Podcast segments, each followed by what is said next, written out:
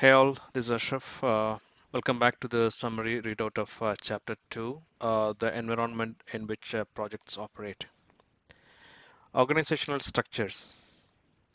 Organic or simple, functional, multi-divisional, matrix strong, matrix weak, matrix balanced, project oriented, virtual, hybrid, or PMO.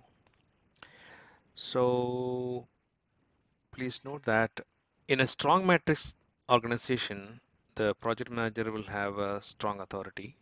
In a weak matrix organization, the project manager would have uh, less authority.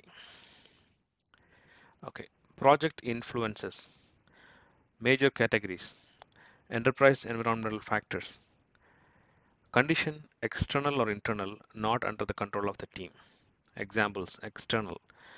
Marketplace condition, legal restrictions, culture influences, etc. Example for internal are uh, organizational structures, organizational culture, employee capability, etc. Organizational process assets, plans, policies, and knowledge bases internal to the organization. Examples, company hiring policies, schedule templates, financial databases, etc. Project Management Office PMO types. Project Management Office. Standardized project governance across an organization. There are three types of PMOs, supporting, controlling, and directive. The controlling level goes in this order.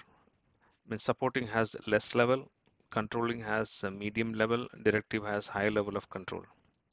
So supporting uh, PMOs provide consulting by supplying templates, best practices, and coaching training. Controlling PMOs provide support and require compliances to the uh, standards. Directive PMOs take control of projects by directly managing them. That's all uh, the summary readout of from chapter 2. Thank you for listening in. We'll see you in the next one. Happy learning.